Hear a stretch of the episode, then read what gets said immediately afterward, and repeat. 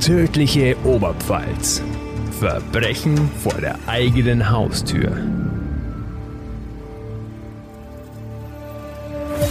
Ein Podcast von Oberpfalz Medien. Herzlich willkommen zur neuen Folge unseres Podcasts Tödliche Oberpfalz. Mein Name ist Vanessa Lutz und mit mir im Studio sitzen meine zwei Kollegen Mareike Schwab und Alexander Unger. Hi. Hi.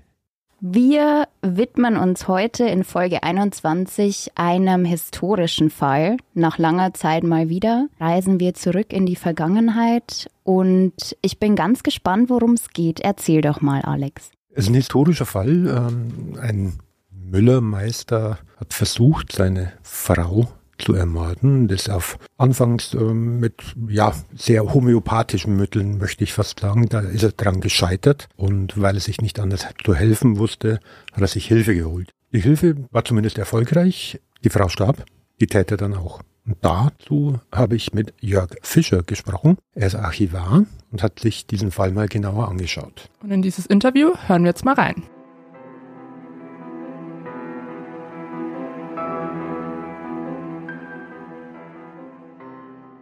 Zu Gast im Studio Jörg Fischer. Er ist Archivar und Autor und hat uns einen besonders interessanten Fall mitgebracht. Jörg und ich, wir kennen uns schon sehr lange, deswegen duzen wir uns auch hier im Podcast. Servus Jörg. Hi Alexander. Jörg, was hast du uns mitgebracht? Oh, ich habe einen historischen Fall mitgebracht aus der Region. Ein Fall, der sich in der Gegend von Grafenwöhr abspielt oder abgespielt hat. Ein Mordfall, dessen Ende sozusagen dann hier in Amberg. Ja, der Schlussstrich unter diesem Mordfall wurde hier in Amberg gezogen, zum einen vom Schwurgericht, zum anderen auf dem Amberger Galgenberg auf dem dort aufgebauten Schafott. Historischer Fall heißt, normalerweise reden wir über Straftaten, Verbrechen, die in der jüngeren Vergangenheit passiert sind, aber diesmal reden wir über? Wir reden über einen Fall aus dem Jahr 1854. Man sieht also, früher war nicht alles besser. Auch damals gab es schon Straftaten. Womöglich waren die Menschen damals genauso wie heute, nur mit weniger Technik. Nur mit weniger Technik, da kommen wir später drauf. Es gibt ein paar ganz interessante Details. Jörg, steigen wir doch mal ein. Es handelt sich um den Fall eines Müllermeisters Johann Lobenhofer. Was war denn das für einer? Der Johann Lobenhofer war Müller, der Müllermeister auf der Kollermühle. Kollermühle ist eine Mühle gewesen, die an der Kreuzen, einem Zufluss der Heidenab gelegen war. Das gehört heute alles mehr oder weniger zu Grafenwöhr dazu. Und der Johann Lobenhofer hat dort ja, sein, sein Handwerk ausgeführt, offensichtlich gut Geld verdient. Und irgendwann war er dann heiratswillig. Heiratswillig und heiratsfähig? Sowohl als auch. Dann hat er eine gefreit. Er hatte eine im Auge, also er hatte einen ganz konkreten Heiratswunsch. Leider ist uns der Vorname der Dame nicht überliefert. Er wollte eine Tochter aus der Familie Daubenmerkel heiraten. Die Familie war in Pressat ansässig und scheinbar kannte er die auch alle. Und dummerweise, es gab eine ältere Schwester und seine Schwiegermutter war der Meinung, äh, die würde sie schon gerne zuerst an den Mann bringen. Zumal die wohl schon zu diesem Zeitpunkt ein Alter erreicht hatte, wo sie nicht mehr ganz gut an den Mann zu bringen war. Also der Müllermeister hatte zumindest die richtige Familie, die zukünftige Schwiegermutter hat aber dann das passende Pendant dazu ausgesucht. Äh, ja, die Schwiegermutter war ein, ein, eine sehr ähm, einfallsreiche oder ideenreiche Dame, die hat gesagt, ja gut, kein Problem, du kannst die Jüngere haben, aber äh, bis es soweit ist, schicke ich dir die Ältere, das war die Margareta Daubenmerkel, als Hausmeisterin oder Haushälterin in die, in die Mühle, weil du brauchst ja so ein bisschen jemand. Darüber hat sich dann seine eigentliche, sein eigentlicher Love Interest so erbost, dass er einen anderen geheiratet hat und er ist auf dem Ladenhüter sitzen geblieben. Dann hat er die Margarete zu Hause und hat sie geheiratet. Nicht gleich. Sie hat zunächst mal äh, vorgegeben, sie sei auch schwanger von ihm und dann ist ihm, naja, erstmal nichts mehr geblieben. Er musste also sozusagen. So war's. Er musste tätig werden. Offensichtlich war er auch vorher tätig geworden, sonst hätte ja der Trick mit dem Schwanger nicht geklappt. Und äh, von daher, er hat sozusagen den Ladenhüter der Daubenmerkels geehelicht. Eine glückliche Ehe? Wie man es nimmt. Wie man es nimmt. Wie ging es denn dann weiter? Er war also unzufrieden mit seiner Angetrauten und offensichtlich war er auch nicht blind und hat immer wieder Ausschau nach anderen Damen gehalten. Ja, also es war wohl tatsächlich so, dass er zumindest drei Töchter mit seiner Ehefrau gezeugt hat. Also die Ehe hat aus damaliger Sicht funktioniert. Das war ja damals ohnehin alles etwas weniger romantisch, aber sozusagen die Fleischeslust hat unseren guten Müller nicht losgelassen und ähm, er hat dann eine junge Magd namens Margareta Hilburger, die ist zu ihm in die Mühle gekommen, um dort ein wenig auszuhelfen. Äh, die hat ihn also entflammt und er hat sie dann auch umgehend geschwängert, hat ihr eine Abfindung in Höhe von 100 Gulden gezahlt das war ausreichend. Die ganze Sache ist nicht rausgekommen. Danach war er zum einen sehr arm und zum anderen auch zurückhaltend für die nächsten sechs Jahre. 100 Gulden, das entspricht ungefähr, was konnte man sich damals leisten um die Zeit? Die 100 Gulden haben eine enorme Kaufkraft. Das reicht also, um die gute Hilburger für einige Jahre nicht nur über Wasser zu halten, sondern ihr auch eine vernünftige Aussteuer zu sichern. Ich habe es tatsächlich den Vergleich mal gebraucht. Äh, wir kommen dann noch auf die 25 Gulden zu sprechen. Dass die 25 Gulden also der Gegenwert von 400 Maß Weißbier sind, kann man sich dann selbst ausrechnen. Das ist also das Ganze mal vier. Dann hat man also ungefähr äh, den, die Kaufkraft dessen, was die gute Margareta für die Schwangerschaft bekommen hat. Also die Margareta war dann ruhig gekauft, ruhig bezahlt äh, sozusagen. War zur damaligen Zeit aber durchaus nicht ungewöhnlich, die Vorgehensweise. Es gibt auch im 19., gerade im 19. und frühen 20. Jahrhundert doch viele illegitime Geburten und nicht alle Frauen wurden geheiratet. Wie ging es denn dann weiter?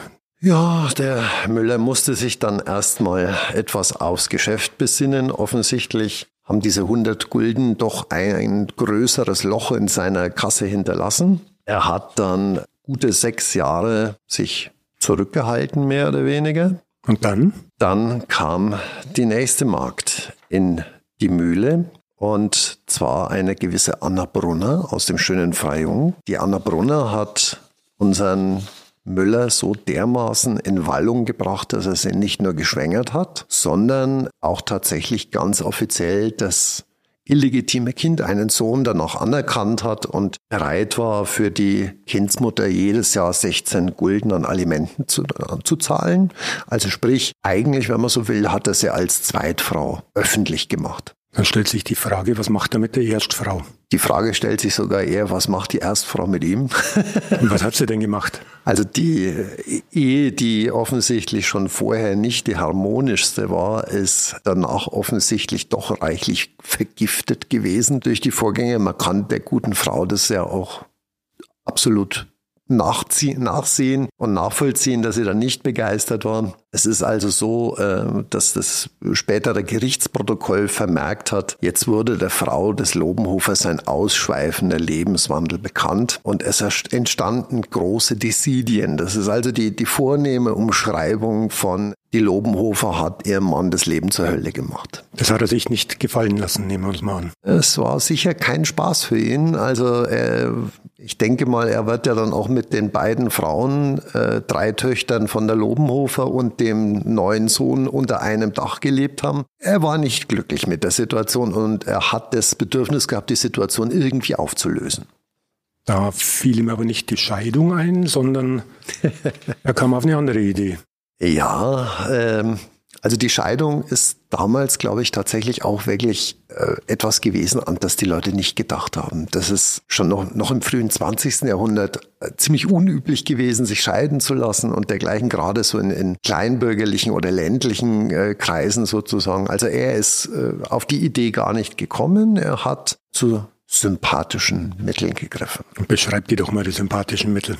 Der Herr Lobenhofer äh, hat sich von einschlägigen Fachleuten, zum Beispiel von Schindern, also Leuten, die verstorbenes Vieh abgezogen und verwertet haben, also von ja, Randgruppen der Gesellschaft, wenn man so will, hat er sich beraten lassen. Würde man das heute Abdecker nennen? Ja, Schinder, Abdecker, das ist so alles so ein, ein Beruf sozusagen. Man kennt vielleicht noch den berühmten Schinder Hannes. Er hat sich also von, von solchen Leuten äh, Tipps geben lassen und hat dann zum Beispiel den Rat bekommen, er soll ein Stück Erde, auf das seine geschätzte Frau den Fuß gesetzt hat, aus dem Boden lösen, im Kamin aufhängen, damit sie vom Rauch ausgedörrt wird und dann irgendwann verschwindet stirbt. Das war nicht erfolgreich. Nicht wirklich.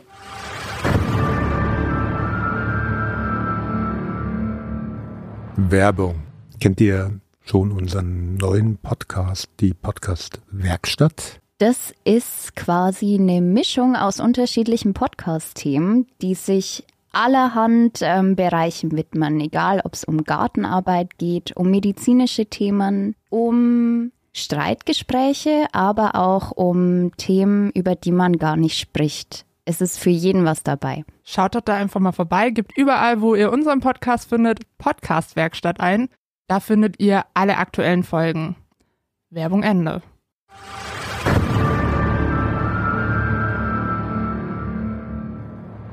So, erster Versuch beim Schinder ging daneben. Was kam denn als nächstes? Er hat auch ganz pragmatisch versucht, zerstoßenes Glas, äh, in, das hat er also in die Lieblingsleberwurst der Frau Gemahlin äh, gemischt. Und sein Ansatz war bei dem Ganzen, also auch wieder Zitat aus dem Protokoll, das sollte die Gedärme der Frau durchfressen, damit er endlich zum Witwer werden kann. Allerdings hat die Frau Lobenhofer das Ganze wirklich wie nichts weggesteckt, sowohl den Voodoo-Zauber als auch die, das Glas in der Leberwurst hat die Margareta Lobenhofer beides gut verkraftet und er hat immer noch dasselbe Problem gehabt wie am Anfang. Das Problem war seine Frau. Richtig.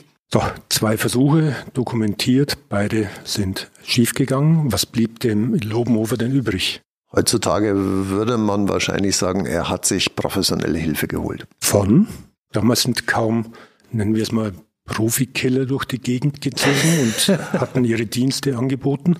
Also offensichtlich, es gab in äh, Hebersreuth, das war damals eine, eine, eine Wüstung, so mit 12, 13 Häusern. Mittlerweile gibt's das nicht mehr. Der Truppenübungsplatz in Grafenwöhr ist 1937, 1938 vergrößert worden und dann hat man diesen Weiler mehr oder weniger mit hinzugefügt und die, die letztverbliebenen Bewohner umgesiedelt. Also in diesem Hebersreuth gab's einen scheins äh, bekannten Hirten namens Michael Lutz und den Lutz hat dann unser Freund Lobenhofer als Problemlöser angesprochen. Lutz wird beschrieben als äh, Gewohnheitsverbrecher mit langen Vorstrafenregister, der, so hieß es damals, gern Gewehr bei Fuß stand und seine Dienste angeboten hat. Es war jemand vom Fach, wenn man so will, ja.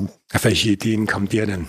Also der Lutz hat den bereits ausprobierten sympathischen Mitteln äh, noch einige interessante äh, neue Vorschläge hinzugefügt. Für mich sehr interessant zum Beispiel, es sollte ein verrosteter Sargnagel in die Fußspuren der Dame gelegt werden oder in die Fußspuren, nicht in die Schuhe in die Fußspuren tatsächlich. Oder er sollte ihre äh, Körperausscheidungen sammeln und auf ein Sargbrett aufbringen und das dann in fauligem Wasser schwimmen lassen. Oder letzter Versuch, angeblich hört man immer mal wieder, Todbeten soll auch helfen. Also das waren noch so die, die Vorschläge, die der, der Lutz angebracht hat. Allerdings genau wie Glas und äh, andere Anläufe völlig erfolglos. Zwei Ansätze, beide gescheitert. Jetzt ging es weiter, denn der Lobenhofer wollte ja unbedingt seine Angetraute loswerden und das Leben mit der großen Liebe verbringen. Auf jeden Fall äh, jüngeren Liebe, sagen wir es mal so. Diese ganzen sympathischen Mittel waren alle ein, ein Schlag ins Wasser. Der Hirte hat dann sozusagen zu etwas direkteren groberen Mitteln geraten und hat den sogenannten Fleischfresser ins Gespräch gebracht. Das war ein? Ja, also aus Sicht von unserem Freund Lobenhofer scheinbar ein, ein ziemlich mystisches Monstrum zunächst mal. Äh, und scheinbar hat unser Witwer in später auch so ein bisschen Panik bekommen vor der eigenen Courage und, und oh ja, Fleischfresser. Er wusste damit nicht so richtig was anzufangen. Lange Rede, kurzer Sinn, der Fleischfresser war der Sohn des Hirten und zwar ein Mann namens Georg Lutz. Georg Lutz, der sich äh, zumindest den Unterlagen nach bezeichnet hat, selbst bezeichnet hat als Fachmann in der finalen Auflösung hartnäckiger Eheprobleme. So, Georg Lutz hatte eine Idee und die Idee war, Georg Lutz äh, hat eine sehr direkte und pragmatische Herangehensweise gepflegt. Er hat äh, empfohlen, einen gewachsenen Strick um den Hals der Lobenhofer zu legen und diesen zuzuziehen. Die Idee wurde dann umgesetzt. Man musste sich vorher noch über die Finanzen einig werden. Was war denn der Lohn? Da sind wir jetzt wieder bei unseren 25 Gulden, die wir schon kurz angesprochen hatten. Also Lutz Junior hat gesagt 25 Gulden. Dann äh, ist die Ehestreitigkeit ein für alle Mal aus der Welt. Unser Freund Lobenhofer hat sich das Ganze durch den Kopf gehen lassen, hat offensichtlich auch mal sozusagen durchgerechnet, hat gesagt, okay, 25 Gulden, einmalige Sache, wunderbar, machen wir.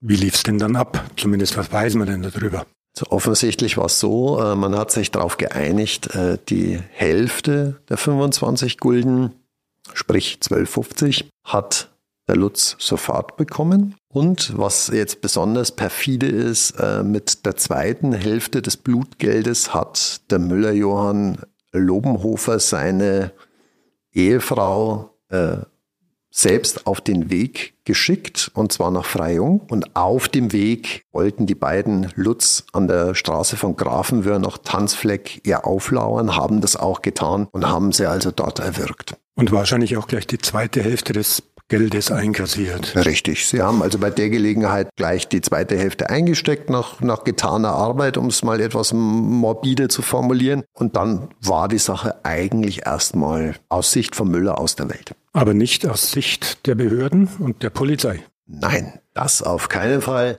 Tatsächlich ist es wohl so gewesen, dass der Georg Lutz äh, und sein Vater einige ja, ziemlich, ziemlich auffällige Spuren am, am Tatort hinterlassen haben. Die Protokolle schweigen leider darüber, welche das genau waren. Auf jeden Fall kam man relativ schnell auf die Idee, wer da womöglich seine Hände im Spiel gehabt hat und auch der trauernde Witwer ist den Behörden durchaus aufgefallen, sagen wir es mal so. Er war äh, aus Sicht der Behörden wohl auch nicht ganz koscher und so ist die ganze Sache relativ zügig vorm Amberger Schwurgericht gelandet. Du hast jetzt gesagt, der trauernde Witwer plausibel ist, dass er nicht so getrauert hat, wie man es vermuten konnte. Das war, klar, war eher ironisch gemeint, ja. ja. Ich, wahrscheinlich ist er vor Begeisterung im Karree gesprungen. Der Prozess beginnt. Angeklagt der Lobenhofer und die beiden Lutz. Richtig. Es gab ein Urteil dann dazu. Das Urteil lautet Todesstrafe. Für alle drei. Für alle drei. Die Todesstrafe wurde damals vollzogen durch das ist jetzt ein interessanter Aspekt an, der, an dem ganzen Vorfall. Ursprünglich oder bis kurz vorher wurde die Todesstrafe im Königreich Bayern traditionell mit dem Richtschwert vollzogen, also sprich enthauptet mit dem Schwert. Es gab dann äh, ja, sehr, sehr aufsehenerregenden Vorfall. Und zwar hat der bayerische Scharfrichter, das war ein Herr namens Lorenz Schellerer, hat in München Mitte Mai desselben Jahres äh, bei der Hinrichtung eines Sattlergesellen ziemlich ziemlich schlecht gearbeitet. Er war wohl betrunken und hat insgesamt sieben Schläge gebraucht, um den äh, armen Mann zu köpfen.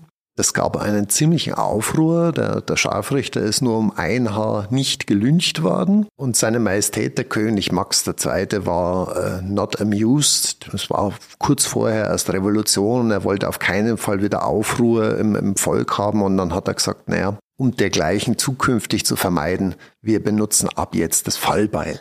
Das Schafott, wie man es so schön kennt. Gut, das, das Schafott ist, kann grundsätzlich, also auf dem Schafott kann grundsätzlich so ziemlich jedes Richtwerkzeug äh, genutzt werden, aber tatsächlich ist es so, dass wenige Tage, und zwar am, am 19. August 1854, ist in München die erste Hinrichtung, die erste bayerische Hinrichtung mit Hilfe von einem Fallbeil ausgeführt worden.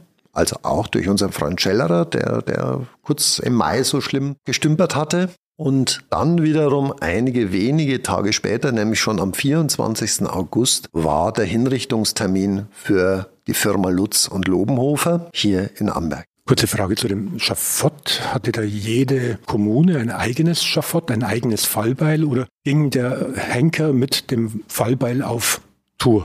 Ist eine sehr, sehr interessante oder sehr schöne Frage, weil tatsächlich war es so, man hat ja so grob eine Vorstellung, das Fallbeil ist ja an so einem äh, Gestell äh, angebracht, wo man es nach oben ziehen kann, wo es nach unten saust und davor steht eine Bank. Es haben alle bayerischen Hinrichtungsstätten. Es gab also nur wenige Städte sozusagen, in denen äh, Hinrichtungen vollzogen wurden. Alle bayerischen Hinrichtungsstätten, und es waren Augsburg, Straubing, Amberg, Bayreuth und Ansbach, haben jede nur eine eigene Bank bekommen. Und der Scharfrichter ist dann sozusagen mit dem Rest des Inventars angereist und es wurde erst vor Ort zusammengefügt. Der Scharfrichter ist da, das Schafott ist da, das Fallbeil ist da. Gefehlt haben noch die drei Verurteilten. Richtig. Die kamen dann aber an. Das war auch ein größerer, eine größere Prozession, kann man das so sagen? Ja, man hat das damals, also die Hinrichtung erfolgte seinerzeit noch öffentlich. Und das ist also, muss man sich immer vorstellen, das ist sehr ritualisiert, wie das Ganze abläuft. Eigentlich über viele Jahrhunderte hinweg, wenn man so, wenn man so will. Es findet sich also, es gibt ein, einen Bericht aus dem Amberger Tagblatt, damals original über diese Hinrichtung. Und dort äh, wird der Artikel eröffnet mit der Formulierung, Heute morgens 5 Uhr erfolgte von einer vor der Frohenfeste errichteten Tribüne die nochmalige öffentliche Urteilsverkündigung durch den Exekutionsaktuar. Anschließend hat dann, wurde dann auch rituell der Stab gebrochen über die Verurteilten. Untersuchungsrichter und der gleichzeitig Exekutionskommissär hat das durchgeführt. Und anschließend äh, hat sich ein ganzer Zug in Bewegung gesetzt. Das waren also drei Wagen. Jeder der Delinquenten hat sein eigenes Wägelchen bekommen, auf dem er zusammen mit einem Geistlichen und einem Gehilfen des Scharfrichters Schellerer saß. Geistlichen, ähm, welche Glaubensrichtung herrschte damals vor? Katholisch. Jeder Delinquent hat grundsätzlich natürlich einen Geistlichen seiner Konfession mitbekommen, aber das waren hier in Amberg, waren das natürlich alles katholische Geistliche. Die Hinrichtungsstätte in Amberg, kann man die heute noch sehen? Weiß man, wo die war? Weiß, wo die waren. Äh, also am Fuß des Galgenberges, ungefähr, in den Unterlagen steht drin, ungefähr 30 Meter von der Poststraße nach Bayreuth entfernt. Man muss sich ungefähr vorstellen, die heutige Bahnlinie entlang der Bayreuther Straße, die Hügelseite davon sozusagen ungefähr in Höhe eines bekannten Amberger Autohauses. Mhm. Ein Zug setzt sich in Bewegung mit drei Kutschen, mit drei Delinquenten, mit drei Geistlichen. Wer war denn noch alles dabei? Man hat, um das Ganze abzusichern sozusagen, äh, hat man einmal eine, also man hat eine ganze Eskarte äh, hinzugefügt, und zwar eine Abteilung Bürgerkavallerie, Amberger Bürgerkavallerie. Das war, wenn man so will, die ja, schon sowas, sowas in der Art wie Bürgerwehr, wenn man so will. Also es gab vor Ort immer noch so Bürgereinheiten oder ähm, Einheiten bewaffneter Bürger, militärisch strukturiert. Militärisch strukturiert waren. Das waren auch alles Leute, die gedient hatten. Und man hat aber auch noch Linieninfanterie des hiesigen Regiments hinzugefügt. Auch wiederum eine Abteilung. Die haben zusammen die Eskarte gebildet für, für diese drei Wägelchen. Ja, war es üblich, so viel Militär oder Soldaten oder Bürgerkavallerie dabei zu haben. Es, es liegt nicht gerade auf der Hand, dass die noch fliehen konnten. Ja, hier geht's, äh, denke ich, weniger um die, die Gefahr der Flucht. Äh, die waren ja auch bekannt. Also man hätte die sofort geschnappt. Die hatten ja nicht die Möglichkeit, mit dem Auto zu fliehen oder dergleichen. Es geht eher darum, solche, solche Hinrichtungen waren ja ein, ein öffentliches Schauspiel, bei denen sich oder bei denen sich in aller Regel eine große Zahl von Zuschauern einfand. Äh, ich habe vorhin dieses Beispiel gebracht, dass der Schellerer in München so schlecht gearbeitet hat, um es mal so zu formulieren. Es gab da immer mal gerne Aufruhr, wenn irgendwas schief ging. Und das Militär war in erster Linie da, um äh, den Scharfrichter ruhiges Arbeiten zu ermöglichen. Also zum Schutz des Richters war wahrscheinlich auch eine, stelle ich es mir zumindest vor, ich bin kein Archivar, eine Art Demonstration der Macht, eine Präsenzgeschichte. Ja, also die, die haben letztlich das Schafott äh, so gut es ging abgeriegelt, äh, um den Schaulustigen den direkten Zugang zum Richtplatz zu verwehren. Man muss sich eins vorstellen, das, das resultiert ja auch so aus ja, aus, aus alten Traditionen, auch aus Aberglauben. Äh, man hat ja früher gerne mal geglaubt, wenn man es schafft, äh, das, äh, ein Taschentuch in das Blut des Hingerichteten zu tauchen, dann hat dieses äh, sozusagen mystische äh, Möglichkeiten, eröffnet es magische Möglichkeiten. Also dem Blut oder den Körperausscheidungen der Delinquenten wurde über Jahrhunderte äh, große Kraft zugewiesen. Sowas alles spielt da in den Köpfen sicherlich auch noch eine Rolle. Machtdemonstration aber gewiss auch. Die Delinquenten, Der ganze Zug kommt am Richtplatz an. Kann man, heißt es Richtplatz? An der Richtstätte, ja. An der Richtstätte kamen sie also. Das an. heißt ja nicht umsonst Geigenberg. Geig, heißt, heißt noch Geigenberg in Amberg, genau. Ja. Sie kamen an. Haben sie sich gewehrt? Hatten sie eine Chance oder haben sie einfach gesagt, naja, okay. Also eine, eine Chance äh, zur Gegenwehr. Es gab immer mal wieder äh, Delinquenten, die sagen wir mal so, un unwillig waren. Äh, also auch vom Schellerer gibt's tatsächlich die, äh, vom Scharfrichtermeister Schellerer gibt's also die Erzählung, dass eine seiner Delinquentinnen in München äh, mehrfach ausgewichen ist und er auch erst beim dritten oder vierten Schlag getroffen hat sozusagen. Das ist jetzt beim Fallball vom Tisch. Das, also sobald die erstmal an der Richtstätte angekommen sind, geht das relativ schnell. Der Bericht überliefert uns ja auch, dass die beiden Lutz, also Vater und Sohn Lutz, mit großer Ruhe und, und äußerlich ungerührt sozusagen das Schafott bestiegen haben. Um halb sechs Uhr in der Früh, also um fünf, ist der Zug losgegangen am der Fronfeste. Um halb sechs Uhr in der Früh, gerade mal halbe, eine halbe Stunde später, war der Kopf vom alten Lutz schon ab. Also das spricht jetzt nicht dafür, dass es große äh, technische Probleme gab. Wie hat es denn der Herr Lobenhofer ja, also der Lobenhofer, äh, da berichtet der Zeitungsartikel, äh, es ist natürlich eigentlich nicht launig, aber es ist trotzdem äh, im, im, Nachhinein äh, trotzdem äh, originell formuliert. Im Zeitungsartikel steht drin, die ersten beiden betraten anscheinend ruhig und gefasst das Schafott, während der letztere, das war dann unser Lobenhofer, Tränen vergießend, nur auf Zureden des ihn begleitenden Priesters, Herrn Stadtpfarrer Kooperator Busel, sich fügte. Also der Stadtpfarrer Kooperator hat ihm wahrscheinlich gut zugeredet. Ich habe das im Vorgespräch zu dir auch gesagt. Er hat gesagt, gut, ist ja gleich rum und so weiter und so fort. Also das wird schon wieder. Es wird schon wieder, genau. Also der Pfarrer hat ihm gut zureden müssen, bis er dann aufs Schafott gestiegen ist. Aber dort äh, ging dann auch seine Exekution schnell über die Bühne, buchstäblich. Äh, und bereits um 6 Uhr waren alle drei Verurteilten hingerichtet und es wurde noch ein oder vielmehr drei Vaterunser laut gebetet und dann war das, ja, das Kapitel tatsächlich geschlossen. Das Kapitel Lobenhofer Lutz war geschlossen. War damit auch die Geschichte von Exekutionen geschlossen?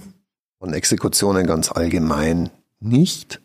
Auch hier in Amberg nicht. Also die letzte Amberger Exekution war ja erst 1936. Man ist dann allerdings tatsächlich dazu übergegangen, diese nicht mehr öffentlich stattfinden zu lassen.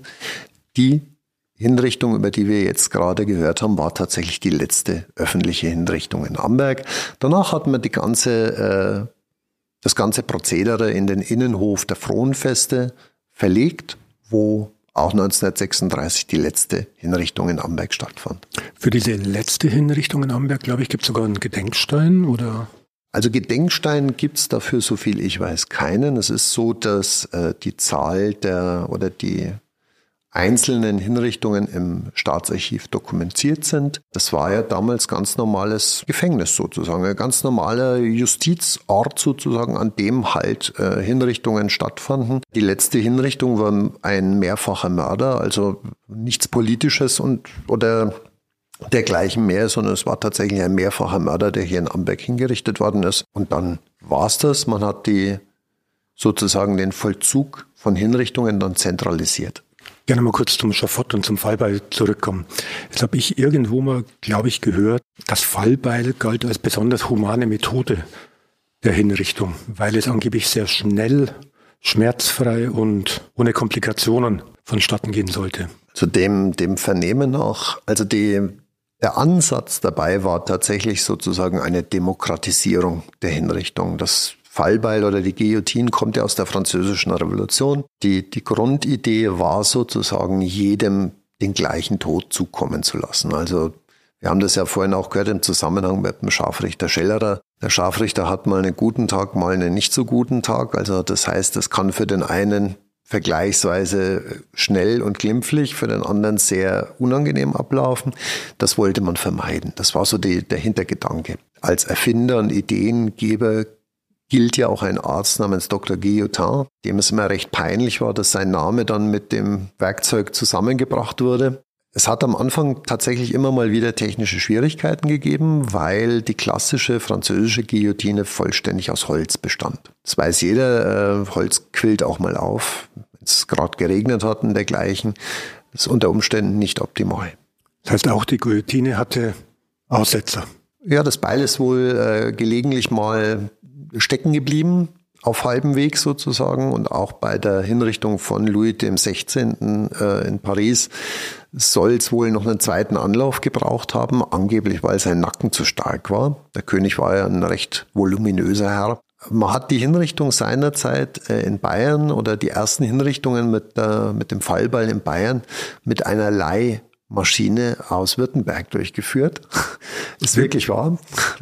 Dem heutigen Baden-Württemberg? Richtig. Also wir, wir damals können alles außer Hochdeutsch. Genau, also damals nur Württemberg, nicht Baden-Württemberg, sondern aus Württemberg und hat dann eine, eine eigene äh, Maschine bauen lassen und ist dann also auch dazu übergegangen, diese, dieses Gestell, an dem das Fallbeil hing, nicht mehr aus Holz, sondern aus Metall auszuführen. Guillotine 2.0. Wenn man, wenn man so will, ja. Wenn, wenn man so will. Lass uns mal kurz in die Geschichte von Straftaten reingehen. Insgesamt in dieser Zeit. So ein, ja, ein Mord an einer Ehefrau. Gibt es da viele Dokumente über ähnliche Fälle oder waren die Straftaten eher im Bereich, was zumindest was man weiß, äh, im, im Bereich Raub oder etwas ähnliches angesiedelt? Also da bin ich tatsächlich äh, nicht hundertprozentig sattelfest, was das angeht, weil ich in der, in der Breite da auch selbst nicht recherchiert habe.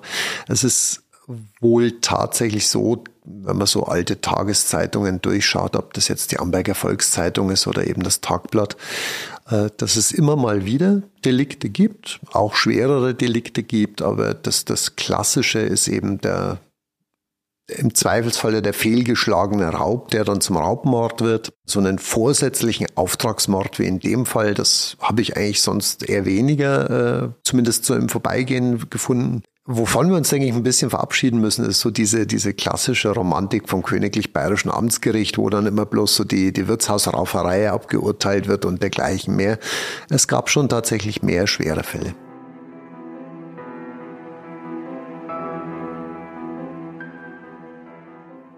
Ein sehr interessanter Fall aus der Vergangenheit. Vielen Dank, Alex, für dieses interessante Interview. Man mag gar nicht meinen, was damals alles los war.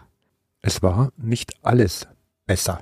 Ja, und das war's dann auch schon wieder von Tödliche Oberpfalz. Falls ihr immer noch nicht genug habt, schaut doch einfach mal auf Facebook oder Instagram vorbei. Da sind wir auch vertreten. Wir freuen uns immer über Feedback oder diskutiert in unserer Gruppe über den aktuellen Fall. Ansonsten könnt ihr uns auch einfach eine Mail schreiben. Wir freuen uns, von euch zu hören. Und jetzt gibt's noch einen kleinen Ausblick auf die nächste Folge. Um was wird es dann beim nächsten Mal gehen, Vanessa? um einen Nachtclubkönig und um das Weiden in den 70er Jahren. Es geht um Sex and Crime und es wird ziemlich spannend, glaube ich. Bis zum nächsten Mal. Tschüss.